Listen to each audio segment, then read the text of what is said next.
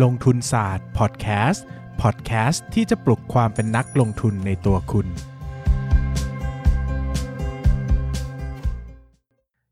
สวัสดีครับ ยินดีต้อนรับทุกคนเข้าสู่รายการลงทุนศาสตร์พอดแคสต์รายการที่ชวนทุกคนพัฒนาความรู้ด้านการเงินและการลงทุนไปด้วยกัน วันนี้นะครับกลับมาพบกันอีกครั้งกับวันพฤหัสบดีที่แสนสดใสนะฮะพูดไปงั้นแหละเราไม่รู้ว่านี่ฝนตกหรือเปล่านะครับ ก็แน่นอนนะครับว่าเป็นช่วงคุยหุ้นกับนายปั้นเงินครับ สวัสดีครับ ผมปันนายปันเงินครับ ผมเบสลงทุนศาสตร์ครับ ออกตัวก่อนนะวันนี้นะครับว่าเนื่องจากช่วงนี้ป่วยหนักพอสมควรครับนะครับ ก็เอ่อสมองจะทำงานช้ามากนะครับ วันนี้อ่าก็เลยคุยกับป้านว่า เดี๋ยววันนี้เราจะอัดกันทั้งหมด 5 เทป เปิดเผยเหมือนความเดิมจริงไปเลยนะครับใช่เราจะเลิกทำตัวเหมือนรายการทีวีสมัยก่อนว่าเป็นรายการสดนะฮะอืมก็อืมอืมเราอัดไว้ห้าเทปนะครับ แล้วในห้าเทปนี้เนี่ยผมจะช็อตมากแล้วก็จะนอนฟังก์ชันนะครับครับก็ผมเดี๋ยวน้องปั้นจะมาเป็นฮีโร่นะฮะ กอบกู้โลกแทนผมนะ ผมอาจจะพูดน้อยหน่อยครับนะครับ ปั้นก็จะช่วยพูดเยอะหน่อยยังไงอืมก็ขออภัยไว้ล่วงหน้านะครับ ใครอยากด่าด่าได้ แต่ขอให้ด่าในใจนะครับฮะผมช่วงนี้บอบบางนะครับ ด่ามาด่ากลับไม่โกงนะฮะช่วงนี้ อะ ตัวนี้ว่าเราจะคุยกันด้วยเรื่องหุ้นวันนี้ JKN อ่าวันนี้จะคุย JKN JKN อ่านะครับก็อะเดี๋ยวผมเล่าเลยละกันเพราะว่าปกติผมก็จะรับหน้าที่เล่าเกี่ยวกับ business ใช่ใช่ใช่นะครับ JKN เนี่ยหลายคนคงจะรู้จักนะคุณฮะแอนเพราะว่าคุณแอนเออคุณแอนนี่เป็นเจ้าแม่โซเชียลมีเดียนะใช่ใช่พูดเป็นเล่นนะเขามีคนกดโอ้ยติดตามเป็นล้านคนนะ PR เก่งมากเออเวลาเขาเมาท์เรื่อง อะไรนะ ผู้ชายฝรั่งนี่เออคนดูไลฟ์เขาทีละสามสี่พันคนนะพูดเป็นเล่นนะ แล้วคุณแอนเนี่ยมีเออแต่ผมไม่เคยดูผู้ชายอะแซ่บเคยดูว่าๆเคยดูเพราะว่ามันชอบ suggest ขึ้นมาในช่องวิดีโอแบบว่าเอ๊ะคือกู match กับคอนเทนต์นี้เหรออะไรเงี้ยเออเออกูก็ดูเออนะฮะก็เป็นอีกหนึ่งผู้บริหารที่ติดตามนะครับคุณรับแอนเนี่ยก็เป็นผู้หญิงข้ามเพศนะฮะเขาก็จะอืมชอบพูดบ่อยๆว่าเป็นผู้หญิงข้ามเพศพันล้านนะครับครับเนื่องจากมูลค่าสินทรัพย์เนี่ยเขามีเป็นหลักพันล้านเนอะใช่ก็เก่งมากนะครับเพราะว่าจริงๆคุณแอนก็ มีชีวิตเริ่มต้นมาจากเส้นทางของการเป็นร้านเช่าวิดีโออะไรพวกเนี้ยนะครับอ่าแล้วก็รู้สึกว่ามันเป็น sunset นะเป็นธุรกิจ sunset ใช่เขาก็หันมาทำธุรกิจที่เขาเรียกว่ากลายเป็นธุรกิจที่ดีอย่างไม่น่าเชื่อนะครับ ก็คือธุรกิจจะเรียกว่าเป็นซัพพลายเออร์คอนเทนต์ก็ได้ใช่นะเราเจอแต่ซัพพลายเออร์ที่เป็นขายของเนอะอย่าง Synnex อย่างอ่า SIS นะครับอ่าขายมือถือนะครับ ขายนู่นขายนี่แต่อันนี้ขายคอนเทนต์ใช่นะขายส่งคอนเทนต์ขายส่งคอนเทนต์นะครับ ซึ่ง เออแปลกดีนะครับ ก็รุ่นพี่แปลกๆคนหนึ่งก็เคยพูดว่า ไม่น่าเชื่อว่าว่า passion ในด้านการดูละครอืมสามารถนำมาซึ่งมูลค่ากิจการหลายพันล้านเอได้ออันนี้ซึ่งคุณแอนมากทำได้เนอะหลายคนบอกว่า โอ้ยเนี่ยแบบดูละครเนอะอะไรนะแบบอะไรอะไร้สาระใช่ไหมครับ ก็จะมีคนพิสูจน์ว่ามันไม่ไร้สาระนะครับนะคือคือมันเป็นมัน feel ตอนเนี้ยมันดูเหมือนไม่ใช่ละคร มันดูเป็นเออซีรีส์ซีรีส์เดี๋ยวนี้ก็เออคือซีรีส์ซีรีส์กับละครเนี่ยมีความแตกต่างกันเพราะว่าซีรีส์เนี่ยเขาจะแบบเน้นวิธีการถ่ายทำแบบหนังอ่าอ่าแล้วก็จะเน้นหลาย ๆ ซีซั่นนะครับ มันก็จะมีความ modern กว่าดูแล้วมันอ่าจะแบบไม่ค่อยย้วยนะ แบบมันก็จะมีเขาเรียกว่าหลักการตัดต่อหลักการเล่าเรื่องที่สนุกกว่านะครับครับ จริง ๆ นิยายผมไปทำซีรีส์อยู่เรื่องหนึ่งแต่ผมจะไม่โฆษณาเพราะว่าจะถามว่าผมเอาตัวเองมาอวยนะฮะอ่าอ่าอ่าอะนะคเริ่รัมบดีกว่าก็ คุณอ่าจริง ๆ แล้วเนี่ย คุณแอนเนี่ยเขาก็ไม่ใช่คุณแอนนะ JKN JKN คือทุกคนพอพูด JKN จะไม่ได้ถึงคุณก็แอจะนมีหน้าคนหนึ่งลอยไม่มาเพราะว่าเพราะว่าตอนที่ไป IP ตอนที่เขามี IPO อะอืมเออเวลาผมหาข้อมูลเกี่ยวกับ JKN ไว้ผมหาไม่เจอเลยนะเออเจอแต่ข้อมูลคุณแอนเออชื่องคุณงแอนมากเลยว่าคุณแอนบอกจอดใจอะไรเงี้ยเราก็นั่งนั่งนั่งฟังชีวิตคุณแอนแบบว่าเว้ยแต่ก่อนเขาก็ แต่ก่อนเอาพูดตรงๆแต่ก่อนเขาไม่ได้สวยขนาดนี้นะเออเขาก็แบบเอาผ่านอะไรมาเยอะ แล้วก็รู้สึกว่าชื่นชมนะฮะเป็นความงามนะ เป็นไปเกาหลีบตังค์มทีเดียวแล้วเราอืมเราว่าหลายทีเปลี่ยนเราว่าหลายทีเออเพราะว่าเราเห็นหลายช็อตอะ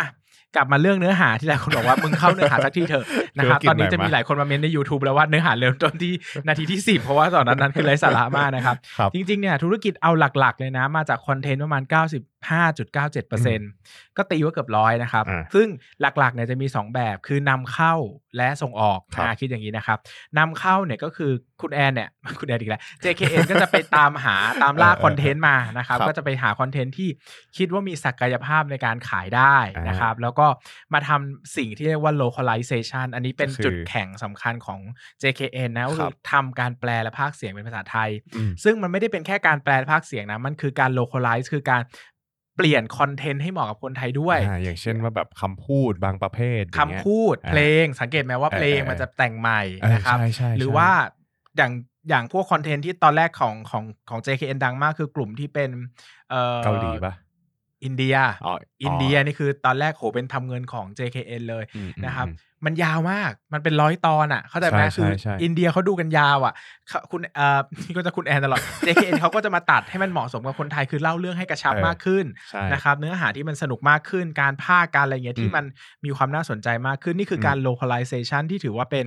ผมถือว่าเป็นความสามารถในการแข่งขันอืมเพราะว่าถ้าเอาแค่ซื้อมาขายไปเนี่ยมันไม่มีจุดเด่น เออ มันก็แค่แบบเข้ารับเข้ามาเออไม่ทำอะไรบเข้าไม่แล้วไม่ได้ก็ขายเพิ่มมูลค่าเออใช่ไหมมันก็เออยังไงก็ได้แต่การ localization เนี่ยมันเป็นจุดเด่นสำคัญที่ทำให้ JKN เนี่ยมีจุดยืนในตลาดนะครับ แล้วก็จริงๆเนี่ยนะครับ JKN เนี่ยก็ไม่ได้เป็นแค่ผู้นำเข้าอย่างเดียวอืมส่งออกด้วยนะครับเขาก็เซ็นสัญญากับ BEC ในการเป็นตัวแทนลิขสิทธิ์แต่เพียงผู้เดียวในการใช่ส่งออกนะครับเป็นก็จะมีการแปลเป็นภาษาอังกฤษภาษาก็เป็น localization ให้เหมาะกับประเทศนั้นๆนาเนาะคีไหมรู้สึก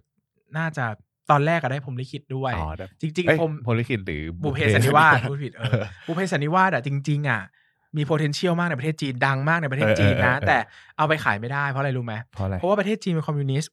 แล้วคอมมิวนิสต์เนี่ยจะไม่เชื่อถืออะไรที่เป็นเชิงศาสนาเลยอ๋อแล้วบุพเพสันนิวาสมันคือการกลับชาติไปเกิดเออเออเออมันมีเรื่องผีอ๋อซึ่งจีนเนี่ยไม่ได้อ่าผีผีที่อยู่ในหนังผีจีนได้ต้องเป็นผีก่อนยุคปฏิรูปเอ่อศิลปะวัฒนธรรมเออเออก็คือต้องเป็นผีจีนแบบกอง ขยงกอยขยงผีอะกองกอยเออแต่จะเป็นผีเฮี้ยนผีสี่แพร่งห้าแพร่งเออเออหรือว่าซอมบี้อย่างเงี้ยไม่ได้ไม่คได้อนเทนต์เลยจะถูกแบนหมดอ๋อนะครับดังนั้นเนี่ยเสียดายมากนะ ถ้าพูดกันจริงนะเพราะว่าโหตลาดบุพใหญ่เพอะสันนิวาสเนี่ยมี potential สูงมาก แล้วแล้วที่คนจีนมาดูได้นี่คือมุดมุด VPN มามุดมาเหมือนที่มุดมาดูซีรีส์วายจนดราม่าชาโนไข่มุกกันใหญ่โตนี่แหละเออเออเออก็มุดมาดูนะครับครัก็บถือว่าเป็นอีกหนึ่ง potential สูงมากนะแต่น่าเออเสียดายที่บุพเพสันนิวาสเนี่ยน่าจะไปจีนไม่ได้เนอะก็มีเรื่องผีในนี้แต่แต่เขาเอาไปต่างประเทศได้ต่างประเทศแต่ก็มีไปอื่นพวกฟิลิปปินส์อ่าพวกเวียดนามเนี่ยนะใช่น่าใช่น่าจะเห็นได้ไปแล้วถ้าจำไม่ผิดนะคครัรับบซึ่งเดี๋ยวนี้ก็ถ้าถ้าพูดในเชิงคอนเทนต์นะอันนี้ก็อืมมีอืมส่วนร่วมวงการนี้เนี่ยเขาเดี๋ยวนี้เขาก็มีการคิดนะว่าเออเฮ้ยเรื่องนี้ขายจีนเออ ก็ก็จะมีแบบแนวเรื่องคิดนี้แบบหนึ่งอ่าในการจะทำให้มันไปจีนได้นะครับครับซึ่งจีนเนี่ยก็มีลลำไยมากมาย เขาจะมีการกำหนดจำนวนการนำเข้าด้วยนะ เขาไม่อยากให้มันอ๋อฟลัดมากเกินไปอะไรอย่างเงี้ยเออนะครับ ก็เป็นเรื่องราวที่อะอันนี้ก็เป็นงานที่ JKN เขาถนัดนะครับ ก็มีตั้งแต่อาอย่างที่ผมบอกนะซื้อเข้ามาก็จะมีหลายอย่างเนอะมีใช่แบบซื้อเข้ามาส่วนใหญ่เนี่ยจุดขายหลักของเขาเลยก็คือซีรีส์ปะเอเชียนแฟนตาซีอ่าอ่า Asian ก็คืองาน Fantasy เอเชียน เช่นอะ อะไรอะอลาดินอืมตอนนั้นก็จะมีอะไรนะ ที่เป็นพระพิคเนเอตอเออออะไรอย่างเงี้ยหลาย ๆ ช่องพระแม่อุมาอะไรจำชื่อไม่ได้แล้วหลายอย่างมากนะครับ เคยดูปะผมไม่เคยดูเลยนะผมเคยดูฟิลลิ่งเหรอมันเหมือนในนี่ไซอิ๋วเด็ก ๆ เคยดูปะอ๋อเออเออเออถ้าใครดูไซอิ๋วตอนเด็ก ๆ แล้วสนุกดูอันเนี้ยก็จะสนุกคือภาพมันก็จะลอยมันเป็นๆเทพอินเดียเออมันปจะเป็นสไตล์เทพอินเดียภาพจะลอยเอๆออเออภินิหารมันจะลอยๆกราแต่ฟิกแต่มันจะมีเรื่องของความสตอรี่อืมคนที่ชอบอารมณ์แบบ มิส t รีเขาเรียกอะไรนะอืมอืมมิสเรื่องลึกลับมิสโลจีอะไรพวกเนี้ยที่มันเกี่ยวกับตำนานอ่าอะไรอย่างเงี้ยเหมือนที่อ่าไซอิ๋วมันมีอะไรนะ ที่มันมีจานทองคำจากอะไรไม่รู้ปีศาจออกมาแล้วคนบอกว่าเป็น UFO อะไรพวกนั้นอะอ๋อมันก็จะมีการแบบฟีลลิ่งมันจะเหมือนแบบกลับไปดูไซอิ๋วตอนเด็กอ่าๆซึ่งมันก็ดูเพลินดี มันก็จะมีฉากเออแบบเออฉากแบบอะอิทธิปฏิอะอิทธิปฏิหารย์มันเหมาะการเปิดดูเย็นๆอะเออเออมันก็จะเออแบบไม่ได้แบบไม่ได้ซีเรียสมากก็เปิดไปดูไปเพลินๆอะไรเงี้ยอืมันก็จะไม่เหมือนแบบ ละครสองทุ่มที่ดูเอาเนื้อเอาหนังเอามันเอาแบบอืมลุ้นละครอืมเย็นมันก็จะแบบดูได้ทั้งครอบครัวเนอะดูพระพิคเนคือตมันจะโดคนละตัดฟีลกับหัวต่อกับช้างอะไรเงี้ยนะมันจะคนละฟิลกับละครหลังข่าวเลยเนาะเออละครหลังข่าวนี่มันจะต้องมันจะต้องแข็งเออเนื้อหาจะต้องแน่น เพราะว่าเออคนนั่งดูจริงจังไงใช่ใช่ละครเย็นก็จะเอาโอเคสบายๆหน่อยอะไรเงี้ยนะอืมแต่จริงๆเนี่ยมันมียุคหนึ่งเนอะที่ที่ละครอินเดีย หรือว่าคอนเทนต์อินเดียของ JKN เนี่ย โตดีมากโตดีนะครับ แล้วก็เป็นจุน่าดจะที่สองปีก่อนน่าจะไม่ผิดประมาณใช่ประมาณ 2 ปีก่อนอืมตอนนั้นช่อง8เรตติ้งกระฉูดใช่มากเลยนะเออเพราะว่าเนี่ยแหละเออได้อินเดียเนี่ยแหละ แล้วก็เจออะไรเข้าไป บุพเพสันนิวาสอินเดียพังทั้งแถบเลยครับ เพราะว่าบุพเพสันนิวาสมาเปลี่ยนเทรนด์ไปเลยพี่โป๊ปอะกลายเป็นว่าคนหันมาเป็นเทรนด์ period ไทยอืมอินเดียที่ตอนนั้นหลายช่องซื้อไปก็แป๊กนะ ถ้าพูดกันตอืมรงๆอืนะมก็ก็แพงนะครับ ซึ่งถ้าพูดกันจริง ๆ เนี่ย JKN เนี่ย จุดแข็งของเขาคือการตามหาคอนเทนต์เนาะใช่อันเนี้ยเคยคุยกับผู้บริหารที่เป็นช่องโทรทัศน์เขาก็บอกว่าอ่าเขาถามว่าทำไมไม่ทำเองล่ะ ใช่ไหมคุณก็ คุณก็ไปได้นี่ใช่ไหมคุณก็อ่าไปมีติดช่อต่งอคุณมีช่องคุณเออก็คุณมีไปช่องต่ขอองโปคุรณดักคุณชั่นก็ไปเฮาติดส์ต่อโปรดักชันเฮาส์ฝั่งนู้นเลยเออเขาบอกว่า JKN เนี่ยเขามีจุดแข็งคือเขาซื้อเหมาเยอะอ๋อ ใช่ไหมเวลาคนขายใครอยากขายทีละเรื่องมาเหมือนเจรจาทีละเรื่องใช่ไหมอ่าอ่าอ่าเขาก็ขายเหมาเลยแล้วคืออา JKN เนี่ยเขาขายเหมาเขาซื้อมาเยอะเขาก็ไม่ได้ขายได้หมด แต่ครับด้วยราคาที่มันขายเหมาเนี่ยมันถูกอ่าพอมันถูกเขามา localization ตัวนี้เป็นจุดแข็งของเขา เพราะว่าช่องเนี่ยไม่อยากมีใครมานั่ง localization เองอืมคือไม่อยากมีใครมานั่งมันเปลืองต้นทำบททุนเองมานั่งทำแบบมันเสียเวลาเนอะอืมเขาอยากได้มาก็ฉายเลยอะไรอย่างเงี้ยเขาอาจจะไม่ได้มี production house แข็งๆอะไรอย่างเงี้ยครับอืมเขาก็ JKN ก็เป็น solution ที่ดี ซึ่งช่วงแรกที่ JKN เข้ามาเนี่ยเขาก็ราคามันก็ไม่ได้แพงมากถ้าพูดกันตรงๆอะนะอันนี้ก็คุยกับผู้บริหารหลายคนมาเขาบอกว่า โอเค ราคามันก็พอไหวพอฟัดพอเหวียงอะไรเงี้ยแต่พออมช่วงที่เอ่อตอนนั้นอินเดียมันบูมมากๆอะไรเงี้ยแล้วใครๆก็อยากได้หมด ทุกอ่าอยากทุกทุกช่องอยากได้ซีรีส์อินเดียช่องสามยังซื้อเลยอะพอเออพอยังซื้อซื้อทุกช่องเลยนะครับ คือมาซื้อกับ JKN ใช่เพราะว่า JKN เขาแบบยึดหัวหาดไปแล้วไงอ๋อใช่ไหมเขาไปยึดเขาไปทำสัญญาไปแล้วอะไรหลายเงี้ยคนก็จะงงว่าเฮ้ยทำไมพวกช่องสามพวก Workpoint ทำไมมันมันไม่ไปติดต่อกับ ซัพพลายเออร์ในต่างประเทศเองโดยใช่ตรงเขาล่ะก็แบบอะหนึ่งก็คือหลายที่อาจจะทำสัญญาผูกขาดไว้แล้วอ่าสองคือเรื่องเดียวเขาไม่อยากขายไงเขาอยากขายแพ็คเป็นแบบสิบเรื่องร้อยเรื่องเงี้ยใช่ไหมอ่าช่องสามจะซื้อทำไมร้อยเรื่องเออสมมตินะเออเออสมมติ ก็กลายเป็นว่า JKN ก็ได้จุดช่องว่างทางช่องการตลาดเนี่ยแหละก็อ่าทำงานแล้วก็ถือว่าประสบความสำเร็จในยุคหนึ่งเลยนะ เพราะว่าใช่ใช่มียุคหนึ่งที่เติบโตดีมากนะครับอืมกำไรก็โดดเด่นราคาโดดเด่นทั้งครับเอ่อรายได้และราคาหุ้นนะฮะก็ แต่มันก็มีปัญหาเนอะเพราะว่าจริง ๆ แล้วคอนเทนต์เป็นธุรกิจที่ไม่นิ่งนะ ถ้าใครจริง ทำงานก็จะรู้ว่าอยู่ในวงการเนี้ยเราไม่รู้หรอกใครจะไปรู้ว่าบุพเพสันนิวาสจะมา ความต้องการคนมันเปลี่ยนตลอด เออ คือผู้ผู้บริโภคเองยังไม่รู้เลยว่าตัวเองอยากดูอะไรเออบุพเพสันนิวาส ปัจจุบันลอมแพงอะตีพิมพ์มันเกือบร้อยครั้งแล้วนะโอ้โหค่าลิขสิทธิ์อย่างเดียวหลายล้านแล้วนะ คือเออห้าหกล้านแล้วนะอย่างต่ำอะนะ แล้วก็เออถูกซื้อไปทำประเทศอื่นอีก ถูกเออทำหนังอีกคือ ใครจะรู้ว่ามันจะดังขนาดนี้ใช่ไหมเออดังนั้นเนี่ยเออจริงๆ ผู้บริโภคยังไม่รู้เลยว่ามันจะดังอย่างเอาอย่างยกตัวอย่างอีกตัวอย่างหนึ่งที่เห็นในชั้นอย่างซีรีส์วายอย่างเงี้ยครับใครคิดว่าซีรีส์วายจะมาได้ไกลขนาดนี้แต่ก่อนอืมเป็นแบบอืมซีรีส์ใต้ดินใช่ไหมแบบอืมโอ้ถ้าซีรีส์เรื่องไหนมีคู่ชายชายอย่างมากก็ได้แค่นั่งมองตากันเต็มที่อืมคือกอดอืมโอ้เดี๋ยวนี้คือแบบแทบจะควักกันให้ดูอยู่แล้วอะไรอย่างเงี้ยแทบจะแบบอีกนิดนึงก็หนังอาแล้วอะไรอย่างเงี้ยนะเออในเออช่องออนไลน์ต่างๆนะครับครับก็มันก็เป็นความไดนามิกที่เกิดขึ้นอืมนะครับดังนั้นเนี่ยเวลาเราดู JKN เราคงต้องมองในความเป็นซื้อมาขายไปอ่านะครับเหมือนขายส่งแหละเหมือนอย่างที่อ่าเหมือนเป็น distributor ดังนั้นคำถามข้อเดียวของ distributor คือของขายได้หรือเปล่า ใช่ ของที่เขามีมันเป็นของที่ตลาดต้องการหรือเปล่า ถ้าของที่เขามีเป็นของที่ตลาดต้องการ ผมว่ายังไงเขาก็อยู่ได้อืมนะครับซึ่งอันเนี้ยเป็น dynamic ที่ขึ้นอยู่กับผู้บริหารเลยอืมอืมผู้บริหารต้องมองภาพให้ออกว่า อะไรที่ตลาดต้องการ ซึ่งแน่นอนว่าไม่ง่ายนะอืมใช่ไหมคอนเทนต์ใช่เปลี่ยนทุกวันเหตุการณ์เปลี่ยนทุกวัน ช่องโทรทัศน์เปลี่ยนทุกวันใครจะไปรู้ว่าอะไรจะมาอะไรจะไปใช่นะครับดังนั้นเป็นธุรกิจที่พึ่งพาผู้บริหารเยอะมากอืมนะคแล้รัวบจริงๆ JKN เนี่ยมันมีข้อได้เปรียบเรื่องหนึ่งด้วยนะพี่ตรงที่ว่าแบบเวลาใครไปติดต่อนำเข้าซีรีส์อย่างเงี้ยอืม JKN น่ะจะเป็นคนแรก ๆ ที่มีสิทธิ์ในการเลือกซีรีส์ก่อนอ่าดังนั้นแล้วพวก เจ้าอื่นในประเทศไทยที่จะนำเข้าซีรีส์มาเหมือนกันนะอืมเขาก็จะได้กินของเหลือจาก JKN อีกทีหนึ่งอืมซึ่งของเหลือคำว่าน้ำใต้ศอกเออน้ำใต้ศอกคุ้นๆคือจริงๆเนอะอะแล้วจะบอกว่า JKN อะมันต้องดูว่า เอ้ย หนังเรื่องเนี้ยมันมีศักยภาพ ถ้าเขาเลือกมาก่อนแล้วอะอืมแล้วเขาเอามาฉายแล้วมันปังในประเทศไทยอะเท่าเท่ากับว่าเจ้าอื่นอะไม่ได้เลย จริงๆอะก่อนหน้าเนี้ย JKN เคยเข้าไปเลือกมาแล้ว แล้วทีเนี้ยเขาไม่เคยมีทำสัญญาอย่างนี้มาก่อนอืมไอ้น่าจะเป็นตอนเจ้า เจ้าหญิงวุ่นวายเจ้าชายเย็นชาอ่าแล้วก็ Coffee Prince มั้งที่ตรงนั้นที่แบบ JKN เอาเข้ามาเป็น K ซีรีส์แล้วแบบดังมากอ่าดังแบบดัดังงมากกระฉูดอะอืมแล้วทีนี้เจ้าอื่นเห็นอะพวกช่อง 3 ช่อง 7อะไรพวกนี้ก็ไปเอาเข้ามาบ้างอ่าเออทีนี้ JKN เสียเปรียบไงอืมก็เลยกลายเป็นพระว่าช่วงหลังๆ มาพอถ้าจะทำอย่างเงี้ยควรจะให้เขาได้สิทธิ์เลือกก่อนอ๋อนะเขาก็เออเป็นคน ทำให้มันดังได้นะใช่แดจังกึมด้วยมั้งก็น่าจะของ JKN อ๋อเหรอใช่แปลว่าเขาใช่ทำมานานแล้วนะใช่เขาทำมานานแต่ว่าช่วงเพิ่งที่เข้ามาตลาดตลาดเนี่ยอืมมันจะเป็นซีรีส์อินเดีเดียนะครับอะครับส่งส่งไม้ต่อให้นายเออปั้นเงิน มัมันมีอีกเรื่องด้วย JKN CNBC อ๋ออะพูดสิเธอพูดแล้วกันครับผมเกลียดพูดช่วงแล้วนี้เหนื่อยแล้วเหนื่อยใช่ไหมแล้วเหนื่อยแล้วเออ จะบอกว่ามันจะนอกจากนั้นนะครับ JKN มันจะมีรายได้อีกส่วนหนึ่งมันมันเป็นส่วนเล็กตัวเล็กๆเออคืออย่างที่บอกไปว่า 95%น่ะมันเป็นนำเข้าส่งนำเข้าส่งออกคอนเทนต์ใช่ไหมๆอืมแต่ว่าส่วนเล็ก ๆ อันเนี้ยมันเป็นสิ่งที่ JKN เพิ่งจะหันมาทำแล้วจริงๆเขามีแผนจะทำนานแล้วแหละ อือฮึก็คือดิจิตอลทีวีตรงที่เขาไปเซ็นสัญญากับ CNBC ทำช่อง JKN CNBC มาเพื่อทำเป็นสถานีข่าวอืม เพื่อเขาจะได้เอาตรงเนี้ยมาเป็นรายได้อีกทางหนึ่งอย่างเช่นว่าแบบทำโฆษณาให้บริการโฆษณาทำรายการนู่นนี่นั่น มันก็จะไปอยู่ในพวกอ่ารายได้ที่เป็นค่าเช่าค่าบริการที่เป็นเกี่ยวกับโฆษณาอะไรพวกเนี้ยครับแต่ว่าสัดส่วนตรงเนี้ยมันยังน้อยอยู่ซึ่งผู้บริหารเท่าที่ผมเคยฟังนะเขาบอกว่าตรงเนี้ยเขาอยากจะเพิ่มสัดส่วนมาให้ได้สักสิของรายได้ทั้งหมด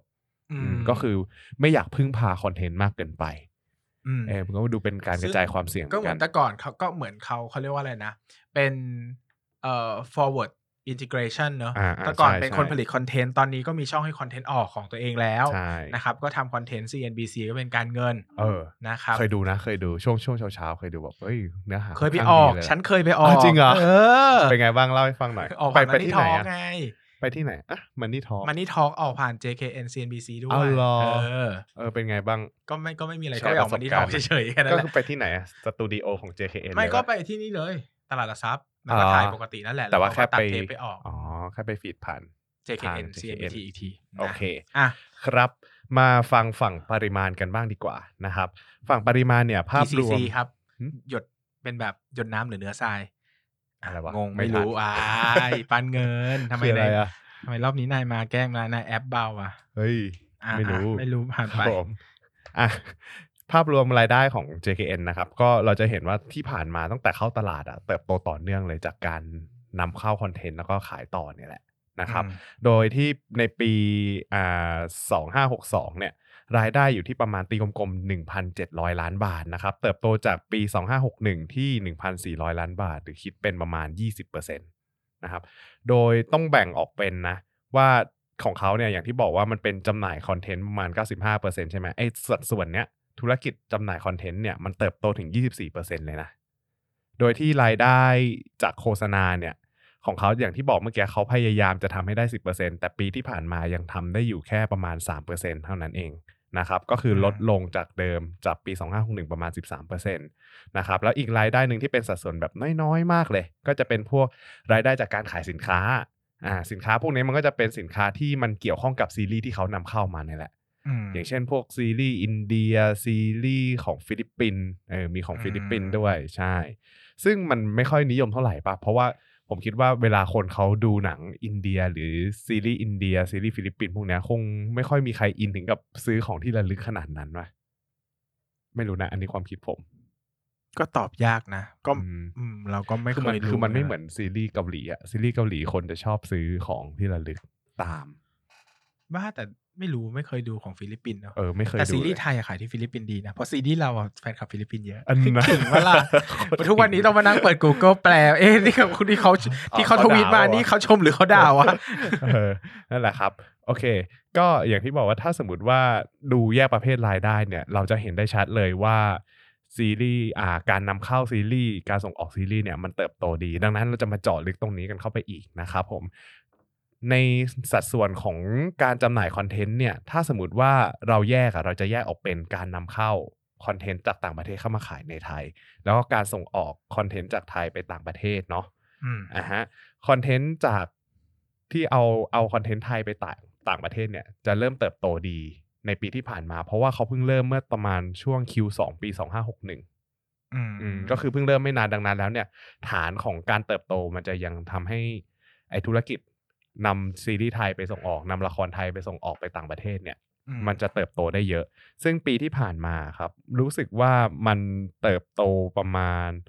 อ่าห้าร้อยสิบแปดล้านนะจากสามร้อยแปดสิบสี่ล้าน เติบโตประมาณสามสิบสี่เปอร์เซ็นต์นะขณะที่การนำเข้าคอนเทนต์ก็ยังเติบโตอยู่เหมือนกัน เติบโตอยู่ที่ประมาณยี่สิบเปอร์เซ็นต์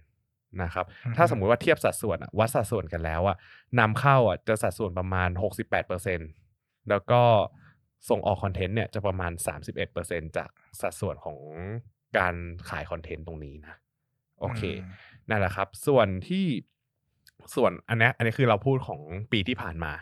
เราจะมาดูกันไตรมาสที่ 2 ปีนี้ดีกว่า ปีนี้เนี่ย JKN ก็ยังดูทำรายได้เติบโตได้อยู่ แต่ว่าอืมเติบโตได้ประมาณ อันนี้อันนี้อันนี้คือ Q2 นะ Q2 อะเติบโตประมาณ1% นอือฮึะฮะแต่ว่าถ้าดูในก็เก่งนะ แต่ว่าถ้าดู 6 เดือนนะ6เดือนเติบโต5%มคือเขาบอกว่าเขาเขาพูดกันอย่างนี้เขาบอกว่าช่วงโควิดที่ผ่านมาเนี่ยมันเป็นช่วงที่ JKN น่ะควรจะทำกำไรเอ้ยควรจะทำรายได้ได้เยอะ เพราะว่าคนอยู่บ้านกัน แล้วคนจะดูคอนเทนต์กันอ่าเออก็คือจะดูคอนเทนต์ผ่านสื่อกันมากขึ้นมนะครับผมคือไอ้สองสองไตรมาสที่ผ่านมาเนี่ยหลัก ๆ มันจะเติบโตมาจากการขายคอนเทนต์ภายในประเทศนี่แหละอือืมม แล้วก็ปีรู้สึกว่าปีสองห้าสองห้าหกสามเนี่ยจะมีรายได้จากการโฆษณา CNBC เพิ่มเข้ามาด้วย ก็ต้องจับตาดูอยู่ว่าเขาจะทำทำให้สัดส่วนตรงเนี้ยมันเพิ่มเป็น 5-10%ได้ตามที่เขาคิดหรือเปล่าอืมคือคือ CNBC อะมันเพิ่งโอเปเรตเมื่อ น่าจะปลายน่าจะช่วงครึ่งปีหลังของปีที่แล้วอืมอืมแต่จริง ๆ อย่างเงี้ย คือ ถามว่าโควิดทำให้คอนเทนต์เป็นที่ต้องการมากขึ้นไหมอืม แล้วว่าใช่นะ ใช่ แต่หมายถึงว่าช่วงเวลาที่มันออกกองไม่ได้จริง ๆ อะ มันอ่า ประมาณแค่ 2 เดือนเอง อ่าฮะ มันก็ยังผมเอ่ออันนี้พูดในฐานะคนที่มีความรู้เรื่องหลังการทำ เอ่อการทำบ้างก็ยังพอมีสต็อกเก่า เออออืมอืมถ้ามันนานกว่านี้ผมว่าเขาจะขายดีกว่านี้พอมัน2เดือนปุ๊บ พอมันเปิดได้ปุ๊บคนก็ออกกองกัน มันก็เลยอ๋อ แก็บมันเลยไม่ได้เยอะขนาดนั้นกลายเป็นเออว่าซีรีส์ที่จะต้องถ่ายละครที่จะต้องถ่ายอะอืม ที่ปิดไปช่วงโควิดอะมันก็ก็มันมันก็มาอัดอัดๆกันช่วงเนี้ยอืออืมันก็เลยกลายเป็นว่าช่วงเนี้ยคอนเทนต์ในพวกโทรทัศน์เลยพวกเนี้ยก็มาแน่จากนการมากกองถ่ายเออเออมันก็มันก็เปิดได้ปกติแล้วอ๋อออะไรเงี้ยนะครับ ดังนั้นเนี่ยก็ไม่รู้เหมือนกันว่าอันเนี้ยจะเอฟเฟกกับ JKN หรือเปล่าไหมนะ เพราะว่าครับพวกโปรเจกต์ต่างๆ ที่เขาดีลสัญญาไว้แล้วเขาก็ต้องทำอะมันกลายเป็นเออว่าที่ที่ควรจะกระจายทั้งปีอะมันมาอัด อยู่เออครึ่งเออปีหลหลังเยอะก็เลยไม่รู้ว่าอ่าโอเคแล้ว อย่างนี้ JKN จะได้รับผลกระทบหรือเปล่า หรือว่าในมันครึ่ก็งปีอ่อนหลังแรงนี้เหมือนใช่ไหมกันอืมอืมก็ต้องติดตามกันดูนะครับ แต่ว่าถ้าเกิดว่าเราไปดูที่กำไรขั้นต้นกันบ้างดีกว่าอ่าอะกำไรขั้นต้นเนี่ยถ้าแยกตามรูปแบบธุรกิจนะครับ ธุรกิจคอนเทนต์เนี่ยปี 2562 มี gross profit margin อยู่ที่ประมาณ 41%ถ้าเทียบกับปีสูงปรี๊ด2561 มันจะอยู่ที่แค่ 37%แค่นั้นเองก็คือหลักๆที่มันเพิ่มขึ้นอะ ตัวเลขตัวนี้เพิ่มขึ้นเพราะว่าหนึ่งเลยคือเขาทำยอดขายได้เยอะ เขานำเข้ามาแล้วเขาก็ขายได้เยอะสองเลยคือเขาสามารถต่อรองราคาได้ดีขึ้นอ่านะเพราะว่าอยู่ในวงการนี้มานานเนี่ย ก็เลยสามารถโอเค ต่อว่าแบบเราเหมาเท่านี้ได้ราคาถูกลงหรือว่าทำทำการค้ากับซัพพลายเออร์ต่างๆ มามากมายอย่างเงี้ยก็จะพอรู้นิสัยกันดีก็เลยสามารถโอเค ต่อรองราคามาได้ แต่คิดว่าคุณแอนเป็นคนเก่งด้วยแหละ คุยเก่ง ก็น่าจะของแบบต่อนี้รก็องมีราดีลคาแหละได้เพราะว่าช่วงที่มันเฟื่องฟูเยอะๆเขาก็ขายได้ไงอืมมันก็มีอืมวอลลุ่มอะของแบบเนี้ยคนขายก็อยากขายเยอะๆ ไม่มีใช่ใครมาอยากนั่งขายทีละเรื่องหรอก แล้วอีกอย่างหนึ่งผมคิดว่าไอตัวอ่าต้นทุนของการที่เราส่งออกไปอะอืมผมคิดว่ามันน่าจะถูกกว่า หมายถึงว่าเราอะขายในต่างประเทศได้เยอะ แต่ว่านำนำต้นทุนของประเทศไทย อะนำพวกไอ บุพเพสันนิวาสอะไรเงี้ยไปขายต่างประเทศอะผมคิดว่าต้นทุนมันน่าจะถูกกว่าการที่นำเข้ามาแล้วมาขายในประเทศนะไม่รู้นะอันนี้ความเห็นส่วนตัว ไม่ได้ไม่ได้ลงไปลึกเหมือนกัน แต่แล้วว่ามันเดาทำๆงานเอาคนละแบบ เราเออว่าถ้าถามเราเราว่าขายต่างประเทศอะยากเหมือนกันอืมเพราะว่ามันต้องไปคุยกับลูกค้าไงอ๋อ แต่ถ้ามาขายในนี้มันก็รู้จักกันหมดอะใช่ไหมถ้ามันเออ trust แล้วว่า JKN คือใครมันก็ขายไม่ยากแต่ไปขายต่างประเทศอย่างเงี้ยมันต้องแบกคอนเทนต์ไปเราก็ไปดีลทีละประเทศอย่างเงี้ยอืมบางทีเราว่ามันก็ยากกว่าถ้าเขาไม่ได้หนึ่งคือถ้าไม่ได้มีคอนเนคชันหรือว่าสองอืมงานมันไม่ได้แบบแมสดังอืมอยู่แล้วอะไรเงี้ยเราว่าถ้าถามเราเราว่าเอาของต่างประเทศมาขายในไทยอะง่ายกว่า เพราะว่ารู้จักรู้จักกับลูกค้าดีไงแต่ว่าอืมถ้าถ้าอย่างนั้นคิดเป็นอย่างนั้นก็กลายว่ากลายเป็นว่า SG&A ของการขายอะมันจะเป็นเน้นที่ต่างประเทศ เราว่าเขาไม่ได้โฟกัสต่างประเทศหนักขนาดนั้นอ๋อเราว่าออใช่เขาเพราะคงสัดส่วนมันยังมันอยู่เราในว่าไทยอยู่ถ้าเป็นเราเอาอันนี้พูดแบบไม่รู้ JKN นะอ่าๆแต่ถ้าเราเป็นผู้บริหารอะเราก็ต้องตั้งตั้งเป้าก่อนว่าเราจะขายได้เท่าไหร่ แล้วก็อืมแบ่ง SG&A ตามตามยอดขายที่คาดว่าจะได้อ๋อเราคงไม่ได้ทุ่ม SG&A ไปตุ้มใหญ่เพื่อที่เพื่จะอจะฟอออกร์ไปต่างเอประอเทศมันก็คงอืมจะต้องแบบรีเลทไปกับยอดขายแหละอ๋อโอเคนะครับอะ เรามาดูกันที่ธุธุรกิจโฆษณากันบ้างดีกว่าธุธุรกิจโฆษณาเนี่ยปี 62 เนี่ย GPM อะครับ Gross Profit Margin มันจะได้น้อยกว่าการนำเข้าคอนเทนต์หรือว่าการส่งออกคอนเทนต์ มันจะอยู่ที่ประมาณ 33.3%นะครับ อันเนี้ยลดลงจากปี 2561 ที่ 38%ซึ่ง ตรงจุดนี้ก็ต้องดูว่าพอเขาเริ่มมาทำ CNBC จริงจังอะต้นทุนตรงเนี้ยมันจะเพิ่มขึ้นอีกหรือเปล่า แล้ว Gross Profit Margin มันจะได้น้อยลงหรือเปล่า อันนี้ก็อันนี้เป็นข้อสงสัยที่ผมคิดว่าเราต้องตามดูกันต่อไปนะ ถ้าใครอยากจะลงทุนกับ JKN อืมนะครับผมอะส่วน SG&A SG&A เมื่อกี้ที่บอกไปก็คือในปี 2562 เนี่ย มันมีอยู่ประมาณ 17%นะครับ แล้วก็มีดอกเบี้ยจ่ายอีกประมาณ 95 ล้านบาทนะครับ ก็เลยทำให้ net profit margin เนี่ยมันอยู่ที่ 252 ล้านบาท เติบโตขึ้นจากปี 2561 ประมาณ 11%นะครับโดยถ้าสมมุติเราไปดูที่ net profit margin แล้วเนี่ยจะเหลืออยู่ที่ประมาณอ่า17อ่าไม่ใช่ 17 14.7%ลดลงจากปี 2561 ที่ 16%ส่วนหนึ่งผมคิดว่าน่าจะเป็นเพราะว่ามาจากการที่เขาไปลงทุนกับทำ CNBC แล้วมีค่าใช้จ่ายในการบริหารช่องตรงนี้มากขึ้นอ่าใช่อยู่แล้วเพราะว่าใช่ เพราะว่าทำช่องอะมันต้องมีฟิกคอสมีอะไรมากมายอืเนาะมก็ ตอนแรก ตอนแรกที่ตามก็ตั้งคำถามเหมือนกันว่าเออมันมันมันดีไหมนะที่คนที่เป็น distributor จะมามาทำช่องมาเองทำช่องเองอะไรอย่างอืเงี้ยมนะครับ แต่ก็แต่ก็ถ้ามองในมุมมองของการกระจายความเสี่ยงก็อาจจะเป็นเรื่องสำคัญก็ได้ เพราะว่ามันก็ไม่มีใครรู้เนาะว่าคอนเทนต์อนาคตมันจะมีวันที่ดีที่แย่หรือเปอืล่ามนะเขาคก็รับเลยหาอีก รูปแบบหาอีกรายเป็นได้การกระจายไความเสี่ยงแหละใช่เราว่ามันก็มันก็ดีในในในแง่หนึ่ง แต่แน่นอนว่าทุกอย่างมันก็มีการลงทุนเนาะครับอะส่วนปี 2563 ดีกว่า ในครึ่งปีแรกครับ JKN ทำกำไรสุทธิไปได้ 180 ล้านบาท เติบโตจากปี 2562 ประมาณ 20%ที่ทำไว้อ่า150ล้านบาทนะครับ แล้วก็ net profit margin เนี่ยก็ดีขึ้นด้วยจากปีที่แล้ว มันจะขึ้นมาอยู่ที่ประมาณ 20%ในครึ่งปีแรกปี 63 นะครับ ส่วนหนึ่งก็เป็นเพราะว่าค่าน่าจะเป็นเพราะว่าค่าใช้จ่ายเนี่ยมันเริ่มคุมได้มากขึ้นแหละอืมพอพอเขามีประสบการณ์ว่าโอเค เปิดเปิดช่อง CNBC มาได้ระยะหนึ่งแล้วเนี่ย ปีเนี้ยน่าจะลงตัวมากขึ้นแหละ เริ่มมีช่องต่างๆออกมาฟีดออกมา แล้วก็มีโฆษณาเข้าแล้ว เพราะว่าถ้าเกิดว่าเราไปดูในงบการเงินนะครับอืมรายได้ที่มาจากการโฆษณาการบริการตรงเนี้ย มันจะเพิ่มขึ้นอย่างเห็นได้ชัดเลยนะครับก็น่าจะเริ่มทำเงินให้ได้แล้วแหละ แต่ว่าไม่รู้ว่าทั้งปีเนี้ยจะถึงเป้าตามที่ผู้บริหารคาดไว้หรือเปล่าอืมอืมนะครับ อะอีกเรื่องหนึ่งที่มันเข้ามาส่งผลกระทบกับกำไรตรงนี้ด้วยเนี่ยจะไม่พูดไม่ได้เลยก็คือเรื่องของค่าตัดจำหน่ายอ่าเป็นเรื่องหลักใช่นะใช่ เพราะว่าธุรกิจ JKN เนี่ยอย่างที่บอกว่าเขาทำงานอยู่บนสินทรัพย์ไม่มีตัวตน หรือว่าพวกลิขสิทธิ์ต่างๆ ดังนั้นแล้วเนี่ยการที่เขาลงทุนซื้อลิขสิทธิ์มันก็เหมือนการซื้อสินทรัพย์ขนาดใหญ่มซื้อสินทรัพย์ระยะยาวมาครับอืมโดยที่เขาอาจจะทยอยตัดจำหน่ายไปเรื่อยๆนะครับผมแล้วแต่ว่าซีรีส์อะ มันมีอายุการตัดจำหน่ายที่จำกัด แต่เราสามารถดูได้ตลอดเวลาเลยนะอืมเออลองคิดดูว่าถ้าสมมติตอนเนี้ยคนชอบซีรีส์เกาหลีกลับมาดู Coffee Fin เอ้ย Coffee Prince หรือว่าเจ้าหญิงวุ่นวายเจ้าชายเย็นชาเนี่ยก็ยังดูได้อยู่ ไม่แต่มันก็ต้องไปดูสัญญาด้วยอ่าว่าสัญญาเขาซื้อมาแบบ ต้องมีต่ออะไรเออหรืปล่าส่วนใหญ่ in case ทั่ว ๆ ไปไม่มีใครขายขาดอ่าๆส่วนใหญ่ต้องมีระยะเวลาทางนั้น เราว่าอ๋อก็อาจจะยาวยาวกว่าที่ หมายถึงว่าเราไม่รู้ว่าเขาตัด ตัดตามมูลค่าที่คิดว่าจะขายได้ หรือว่าตัดตามมูลค่าสัญญาจริงอืมแต่เราคิดว่ายังไงสัญญาก็ต้องมีจุดสิ้นสุด ไม่มีใครขายคอนเทนต์หมดลยเราได้ได้ได้ได้ได้นยากตลดคือถ้าเป็นลิขสิทธิ์อย่างอื่น เช่น สมมติหนังสือพวกเนี้ยอ่าพอเป็นไปได้เพราะว่ามันเล็กๆก็เล็ก ๆเขาขายอ่าฮะขาดเลย แต่ถ้าเป็นซีรีส์เราว่ายากอืมันมีระยะเวลาหมดแหละแต่อาจจะยาวหน่อยสั้นหน่อยอันนี้แล้วอ่าแล้วแต่ ก็คืออย่างที่บอกว่าค่าตัดจำหน่ายรู้สึกว่า ถ้าสมมติเราไปดูอะครับ ค่าตัดจำหน่ายต่อต่อเรื่องอะอืม ต่อซีรีส์ต่อคอนเทนต์ที่เขานำเข้ามาเนี่ย ผมดูรู้สึกว่ามันจะลดลงอืมไม่รู้ว่าเพราะว่าจำนวนมันมากขึ้นหรือว่าช่วงหลังๆ เขาได้ค่าตัดจำหน่ายถูก อ่า เขาได้มูลค่าของอ่าลิขสิทธิ์อันนั้นมาถูกลงอืมนะครับ มันก็เลยทำให้ค่าตัดจำหน่ายต่อเรื่องเขานั้นลดลงด้วยอืมอันนี้ก็เป็นหนึ่งในการคุมคอสของเขานั่นเองอืมนะครับผมอะมาดูกันที่ Asset กันบ้างดีกว่า Asset ถ้าสมมติว่าดูกันที่ไตรมาส2ปี 2563 นะครับ อัปเดตที่สุด ประมาณ 2,700 ล้านตีกลมๆ หรือประมาณครึ่งหนึ่งของสินทรัพย์รวมนะครับ มันจะเป็นลิขสิทธิ์รายการอย่างที่บอก แล้วก็อืมเป็นเรื่องเงินจ่ายล่วงหน้าค่าสิทธิตรงนี้นะครับ ซึ่ง JKN เนี่ยจะลงทุนกับส่วนนี้เยอะมาก โดยเฉพาะตอนต้นปี ตอนต้นปีเนี่ยถ้าเกิดว่าทุกคนไปลองแกะงบการเงินดู แล้วก็ไปดูโน้ต ดูหมายเหตุประกอบงบอะครับ เราจะเห็นว่าไอไอรายการที่เป็นเงินจ่ายล่วงหน้าค่าสิทธิ์เนี่ยมันเพิ่งมาบวมขึ้น ตอนครึ่งปีนี้เองนะครับอืมส่วนหนึ่งเนี่ยคิดว่า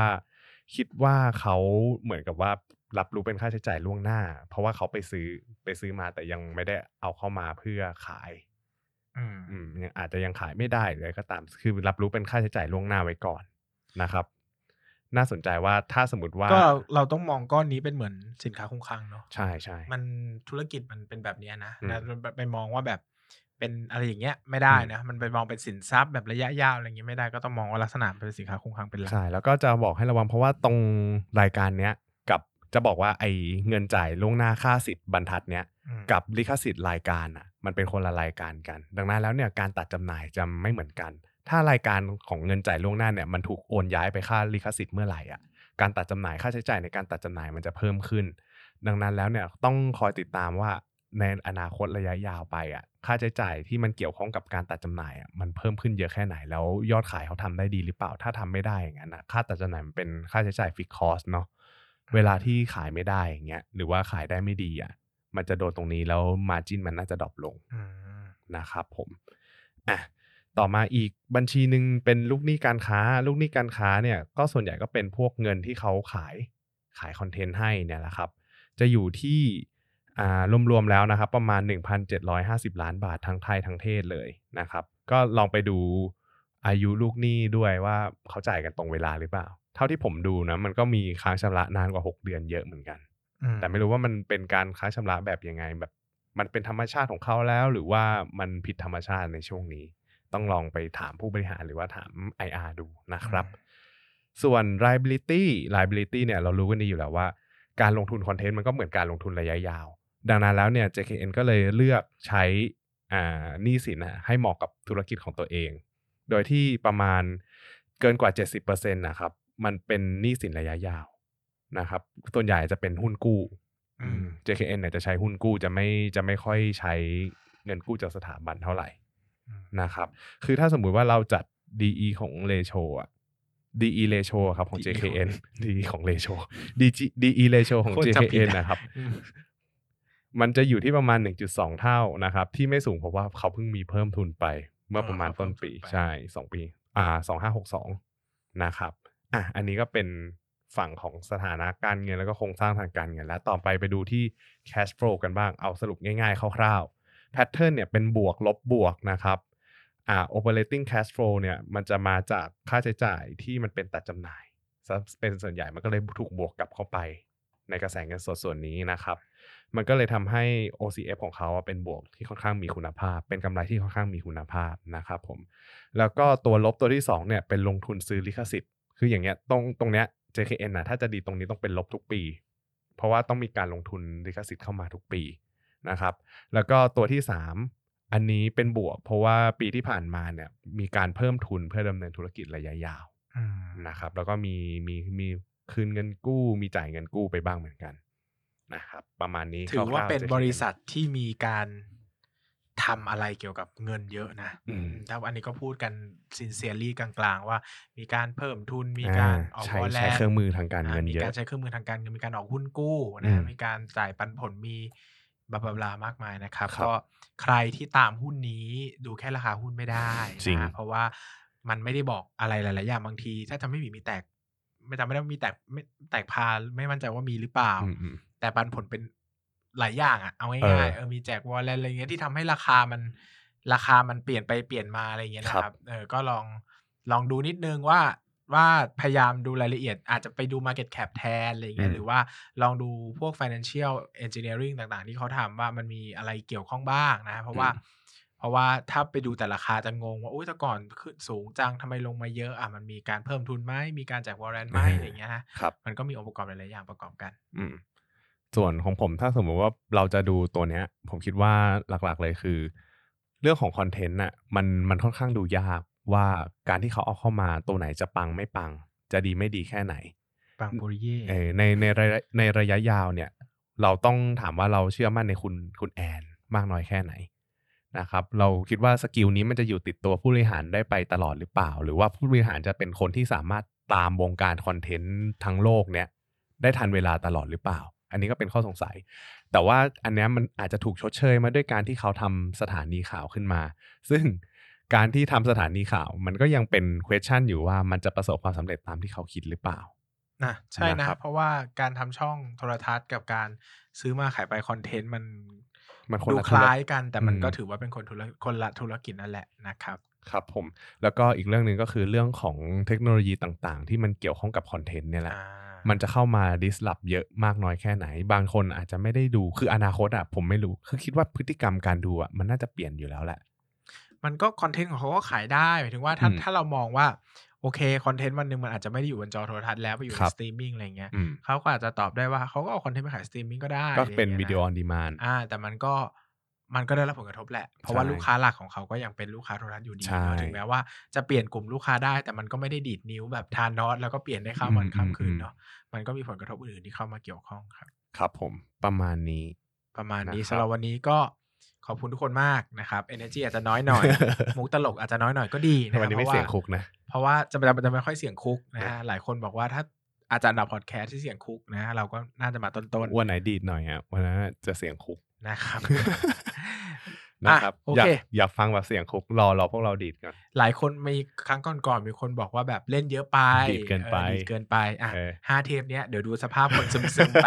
นะครับ จะได้ชอบจะได้ฟังแต่เนื้อหาสาจะระได้ไม่มีอะไรอย่างอื่นเลยเลยนะครับนะครับอะสำหรับวันนี้ขอบคุณมากครับ แล้วก็อาทิตย์หน้าจะกลับมาเจอกับพูดอะไร ก็หวังว่าจะได้ติดตามกันต่อไปสำหรับวันนี้ สวัสดีครับ สวัสดีครับ อย่าลืมกดติดตามลงทุนศาสตร์ในช่องทางพอดแคสต์ player ที่คุณใช้ แล้วกลับมาปลุกความเป็นนักลงทุนกันใหม่ในลงทุนศาสตร์พอดแคสต์